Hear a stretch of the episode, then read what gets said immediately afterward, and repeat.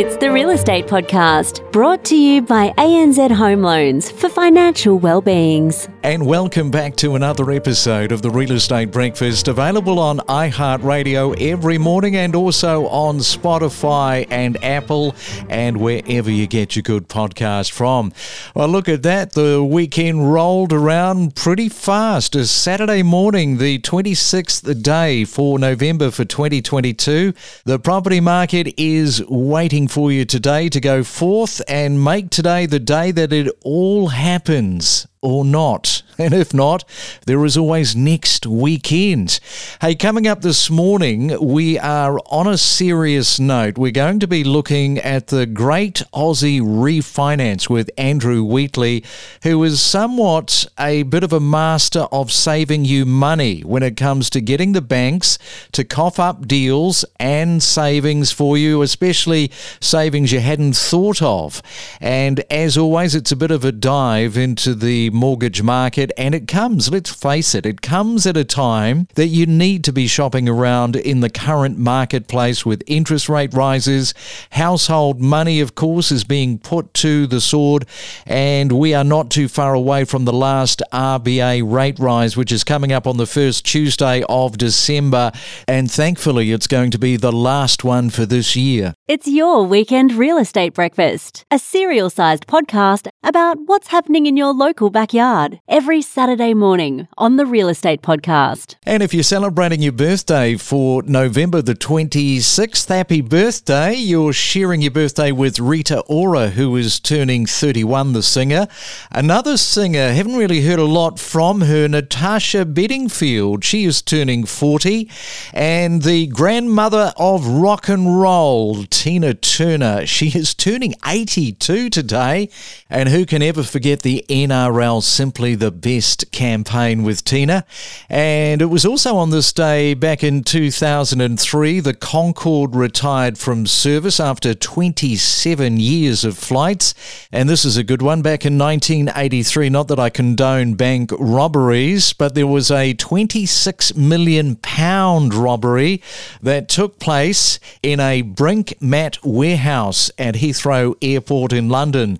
And the stolen gold, diamond, and cash has never been recovered, which probably, in the thieves' minds, makes it a pretty successful heist. We talk with leading property commentators with analysis, predictions, forecasts, and what's trending every morning from 6:30. It's the main centre forecast with PRD, selling smarter every day. All right, let's check on your Saturday's weather around the country. First, we go to Sydney, expecting partly cloudy skies. Should be mainly dry today. 23 is your forecast high. Expect a late shower or two in Melbourne. 28 is your forecast high. Brisbane, the temperature is 34 today. Blue skies and sunshine. And in Perth, good morning to you. Expecting also a mostly fine and sunny day and a high of 25 degrees. We are just as addicted to property as you are. Every weekday morning from 6:30. It's your real estate podcast for breakfast. Well, you don't need for me to tell you that mortgage interest rates have doubled in less than a year. And along with rising inflation, many Australian families are trying to find ways to reduce their spending. And the biggest expense for most households, unquestionably, is the mortgage. So, how does a household get into a position of saving money to pay the mortgage? Well, let's find out and look at how to negotiate with your own bank and where the best deals are to refinance. And someone who knows this all too well and can help you navigate this is Andrew Wheatley from Wheatley Finance, who, by the way, eats, breathes, and digests mortgages every waking hour. And a very good morning, Andrew. Welcome to the Saturday morning real estate breakfast. Good morning, Craig. I'm just about to have my breakfast full of mortgages, apparently, to fill up my tummy. Yeah, if anybody eats mortgages, it's got to be you. And I guess we're all looking forward to this summer's break and with it, plenty of barbecues. And I wonder how many Aussies this summer will be talking about and comparing around the barbecue interest rates, the dreaded interest rates, probably a lot. It is that time right now to be talking to your bank and asking for a discount, or should you just refinance somewhere else? Well, Craig, I hope we're going to have plenty of barbecues down here in Melbourne, but uh, it's typical Melbourne, you know, rainy, then sunny, then windy, then rainy. Look, you're absolutely right about if you're looking to save money, you want to start with the big stuff first. Like pick the low hanging fruit. The mortgage is the biggest expense. Getting a little bit off your mortgage, you're going to get much more benefit than trying to, you know, save $5 on a, on a cup of coffee every so often. So it's definitely the best place to start. And if you're starting that process, the first thing you want to do is see if you can get anything off your existing mortgage. Now, that's probably not going to be the eventual answer, but it's where you want to start. The best place to start with that is by finding a deal in the marketplace. Because if you're going to go back to your bank and ask for a discount, you've got to have something to compare it to. So you don't need to do a ton of research. Just pick a good looking deal that you've seen on TV or in the media and just have that in front of you when you call up your bank and say, look, I see what our rates are at the moment. We can see what other banks are offering. Really don't want to go. They're offering some cash and a better rate. What can you do? See what they'll offer you. If they offer to knock something off the rate or give you some cash, then take it. Okay, that's step one. That doesn't mean you still can't go and move somewhere else, but you've now established the best deal you're going to get from your current bank. Yeah.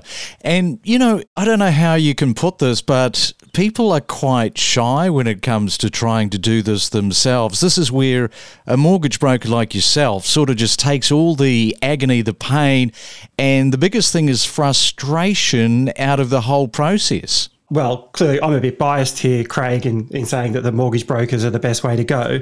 We're talking about time here. You know, your time is the most valuable thing that you've got. You know, and as I get older, I more and more realize, you know, how important time is. If you can outsource a job that you don't really want to do and you're not an expert in it to someone else for free, I think it makes absolutely perfect sense to find a reputable mortgage broker who's going to go and do all of that stuff for you and basically just give you the answer and let you have your time back.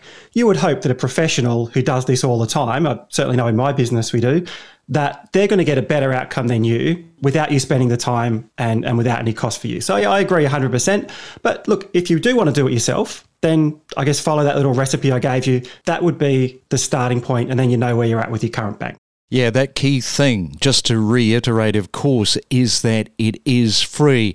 And the other thing is that it can be confusing searching for bank offers and trying to compare apples with oranges. Some have large cashbacks. You know, they're a great incentive, a great uh, enticement, and some have lower rates or fees. So, how do you work out which one is right for you? Look, I have a different way of going about it than most, and I'll, I'll explain that. Whether you believe that banks treat their existing clients as well as they treat their new clients. Do you get the same deal if you're an existing client as you do if you are new, right? If you think they're going to give you the same deal if you've been there for two, three, five years as they give to a new person moving in, then I can save you a lot of time here. You just ring them up and, and whatever rate they offer you, accept it, right? If you believe that. I don't. And I think most people who have a mortgage have seen that banks treat new clients way better than existing clients because that's when they where they make their money. If you believe that, then you should be looking at being a new client. So moving banks is where you're going to get the best deal. But not only that, you want to have a system to regularly become a new client and be refinancing more often. The Australian average is about seven years staying with a bank. I really think people should be moving two, three years tops. And that's where, where you're going to get a way, way better outcome. So new clients get the best deals. So you want to be a new client. The way I like to look at this is think about what banks want you to do and do the opposite. Banks want you to look at these as long term deals, like which bank deal is going to be the best for me over the next 20 years. But if you've already decided that you don't want to stick with a bank for 20 years, that being more mobile is better and you're probably going to move every two or three years, then you actually want to compare the banks on who's going to give me the best deal in the short term. Now, and I like to look at it as over 12 months. Like you've got the interest rate you're offered from your current bank, find some other banks with some decent interest rates. Also, get some banks in there with some good cashback offers. Instead of focusing on just the cashback or just the rate, with the combination of the two, which one am I going to be better off with for the next 12 months? Because in 12 months, I'm going to be reviewing this, and at the most, I might only be here for two or three years. So, for example, you might say, Bank A on the interest rate, I'm going to be $500 better off over the next 12 months.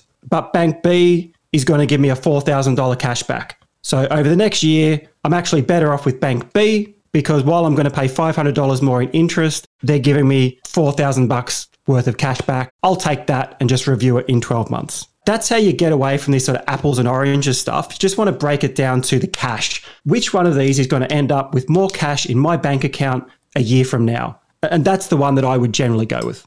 Yeah, so Andrew, let's say that you've picked the right bank and now you have to actually move from your existing bank to another bank. And that's when people, I think, go, oh no, this is going to be a pretty painful process. But it doesn't need to be, it doesn't have to be that way, right? No, it doesn't. I mean, it's not going to happen by itself, okay? So you got to do some work. What you're always weighing up is the work I've got to do worth the benefit I'm going to get. And if you've already worked out how much better off you're going to be over the next 12 months, then you can decide is it worth putting the work in? A few tips that can save you a ton of time. Again, I'm super biased, but getting a mortgage broker to do most of the work for you is just the obvious one. The other things you can do to save time is you don't have to move your bank accounts when you move your mortgage. In fact, I would say the opposite. Banks want you to have your bank account, your credit card, your mortgage all in one place because then if you're thinking about moving, it starts to feel too hard, right? But there's no rule that says you have to bank where you borrow. If you're happy where your bank accounts are, your pay's going in fine, or your direct debits are already set up, and then you want to move your mortgage to another bank, just move the mortgage. You'll probably move your savings to go across to the new offset account, but you don't have to move your basic transaction account. What that allows you to do is whenever you want, you can pick up your mortgage, auction it off to the highest bidder, and just move it, but none of your day to day banking has to get affected. So all of a sudden, it just doesn't feel so hard. So lots of little tips like that are the things that can just take the pain out of it for you because you don't want to like give up tens of thousands of dollars of benefit because you were worried about moving a bank account that you didn't even have to move. Yeah, so true. And I've got to ask you this. You kind of touched on it earlier, but because a lot of Australians grapple with it, and that is how often would you recommend that people review their mortgages? Uh, you need to do it every 12 months. When I say on average, you know, you want to be moving every two or three years, if you say, look at the, the clients I have, I've got a client who's in the last two years has gotten over $11,000 in cashbacks of moving of moving a mortgage, you know, as well as a, a discount every time we did it. That just happened to be what worked out for him. So you might refinance your mortgage, then do it again one year later. And then you might not do it for three years and then two years and then one year. But on average, it should come out to around two or three years. The reason you want to review it every year is you want to be in control and making a decision about where's my loan at the moment? What's the best deal in the market? How much is it worth for me to move? And is that enough to be worth my time? Then you're going to feel good because you know you've made a conscious decision and you'll find that on average, the answer to should I move or should I not, it'll be yes every two or three years. All right, so there we go. There's plenty of information on this Saturday morning all about mortgages. Andrew knows a thing or two about them. Andrew, great to chat and uh, look forward to talking in a couple of weeks' time. You too, Craig. See you then. We connect you to the best real estate information across Australia. The Real Estate Podcast.